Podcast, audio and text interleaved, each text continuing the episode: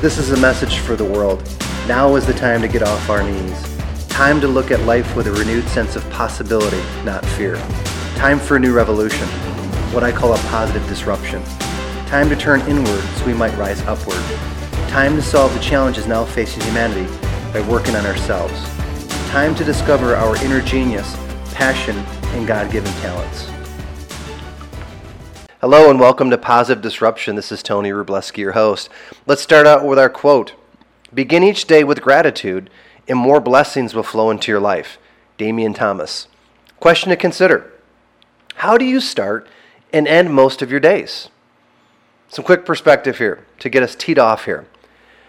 I'm a big believer that as I teach with groups around the world in live events, Zoom trainings, one to one, and my own boot camps every year, I talk about this concept almost every session.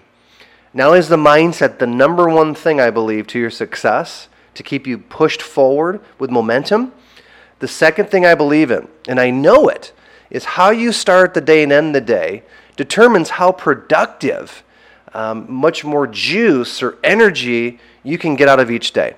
So let's start with the beginning here of that question the beginning of the day when you wake up, let me give you a few tips or, or, ways to positively disrupt and start your day strong. Start the day by not looking at your cell phone for 15 to 20 minutes. I know it's difficult. Well, my phone has my alarm on it. You know, I got to check and make sure I'm available. Um, here's my thought and my response to that I call BS. Okay? There's ways you can hack and get a normal clock. There's ways that you can say, you know what, I'll take a quick look at my phone, but I won't look at social media or my email to start the day. Ta da! Because so many people wake up, and I'm guilty of this sometimes myself, particularly when I'm traveling, because my, my body's off, my patterns are off. I look at my phone, if I jump into social media or my email, look out.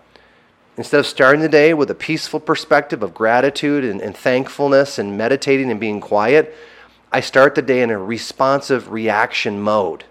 I want you to think about that. Some of you are probably going, uh huh. Let's look at the end of your day. No matter where you're at, you have to rest. And many times we, we, we hit the pillow and we're thinking about our problems instead of things we should be grateful for.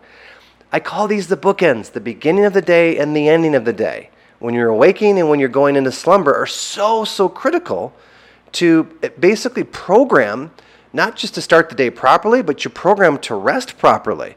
So I'm not just saying this because I follow it almost religiously. I can tell you that if I get into a funk, if it's a holiday or I'm traveling, like I mentioned, and I get out of my patterns, I don't have as productive of a day or don't sleep as well on the other side of the bookend.